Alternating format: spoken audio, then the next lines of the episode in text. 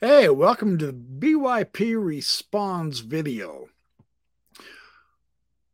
A, a thought just dawned on me that took me back. I study a lot of mythology. I study a lot of history, philosophy, religion, chess, science, etc. because I like to see other points of view.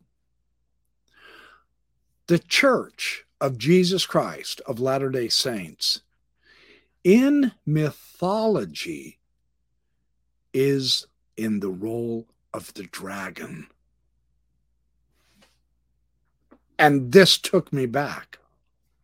I, well, wait. What is the role of the dragon? In the knight in the shining armor fighting the dragon, where does the knight have to go in order to fight the dragon to the mountain. And what is the dragon doing in the mountain? He's hoarding gold.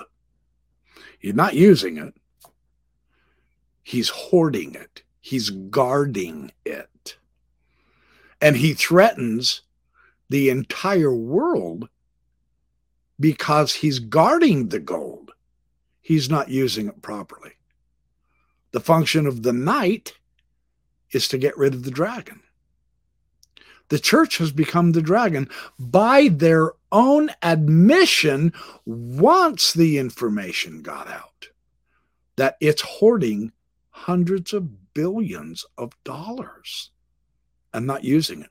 They've admitted, well, we're saving it for a rainy day. That's the dragon attitude. It's ours. We're saving it. You don't get to tell us what to do with the money. We're saving it. That just positively blew me away. I wanted to just share that thought. I was reading in Joseph Campbell's interview, An Open Life with Michael Toms, one of my favorite Campbell books.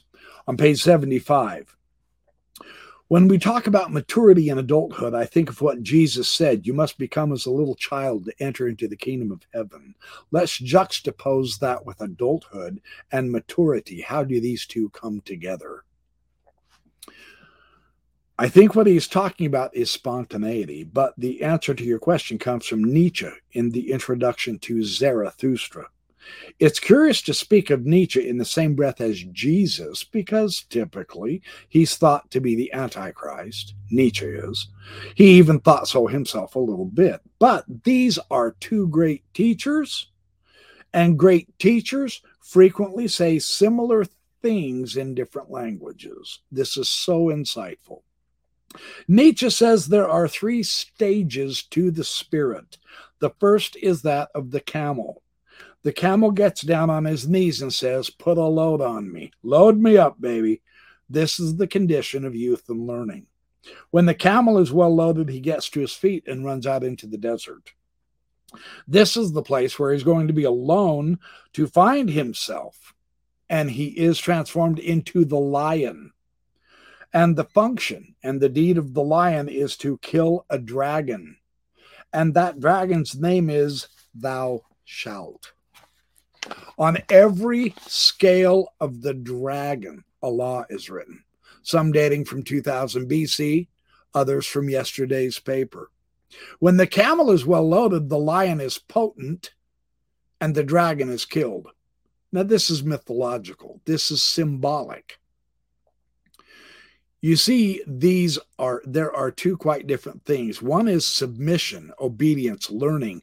The other is strong and assertive. And when the dragon is killed, the lion is transformed into a child. When the dragon is killed, the lion is transformed into a child. The dragon doesn't turn the lion into a child. Meek, willing, obedient, submissive. That's not how it works. You see what's happening here. They're reversing the psychology, the mythology of the public, the church is.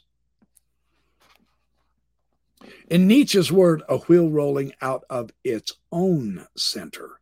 That's what the child represents in this mythical language. The human being has recovered that spontaneity and innocence and thoughtlessness of rules, which is so marvelous in childhood. The little one who comes up and says absolutely embarrassing things to the stranger who's visiting your house. That's the child, not the obedient child, but the innocent child who is spontaneous and has the courage to live its impulses. So, the question becomes how might we as individuals get in touch with that child that lives within us by killing the dragon thou shalt? By choosing not to live by other people's rules? Right. Respecting them, respecting them, but not living by them. Respecting them more or less in the way you respect the red and green lights on the highway. There are other rules which seem advisable if, in your own intelligence, you see that such a rule represents human decency, for example. But a rule put on you as a rule, thou shalt not. That's a whole nother show. I think one can learn to take courage. It also involves taking responsibility for what you're doing, taking the rap. If you have made a radical mistake and hurt people, you have to take the rap. It can be done. None of us seek to hurt anyone. We're seeking to blossom on our own accord from our inner core so that we can grow to be mature, independent adults. And when the church leaders are constantly calling us children and boys and girls, they infantile us.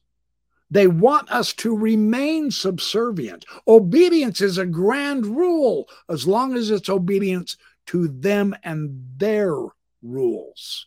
Otherwise, they have a psychological, manipulative way of, you know, you're an apostate or Satan's influencing you. Now you're becoming evil, etc., because you're not doing things my way. Oh, you can't, you can't believe that that's not our belief. And so you need to remain in the boat. You need to stay on the covenant path.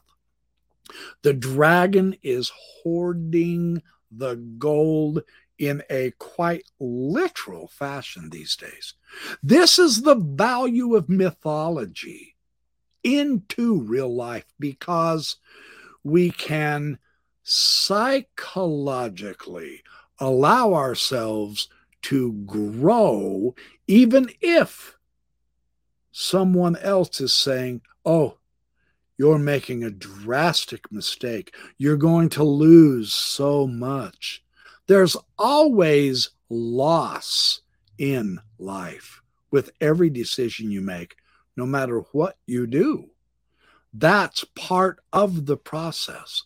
But what you lose is not greater than what you gain. Now, the group will try like crazy to influence you psychologically, spiritually, however it may, into believing that, yes, you do have way more to lose than gain by remaining with the group. But that's their thought process. Our need psychologically, spiritually, philosophically is to find our own inner core truth from the center of the wheel, like Nietzsche said, and flow from that, not from someone else's stamped on view about who we really are and what we ought to be doing in order to please our Heavenly Father and our Heavenly Mother. You see the difference. I do.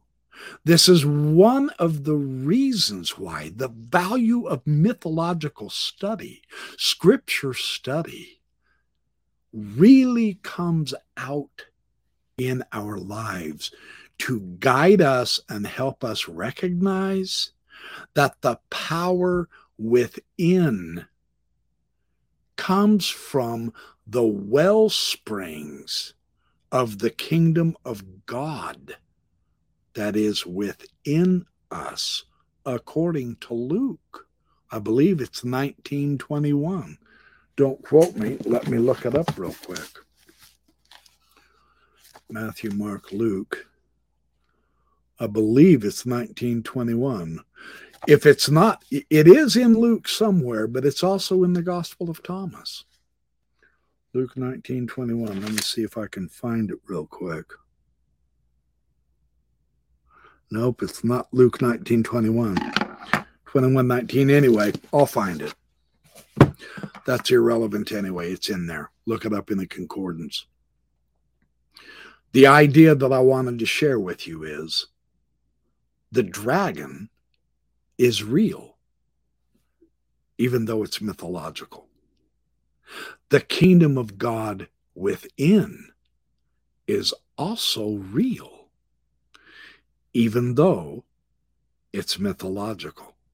When we learn how to read the stories and apply them, which is the power of Jesus's parables, no less.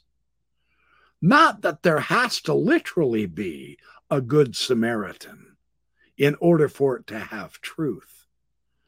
But the truth is in those stories because the stories come from us inward out into the world for the benefit of humankind. And that's the power of the stories.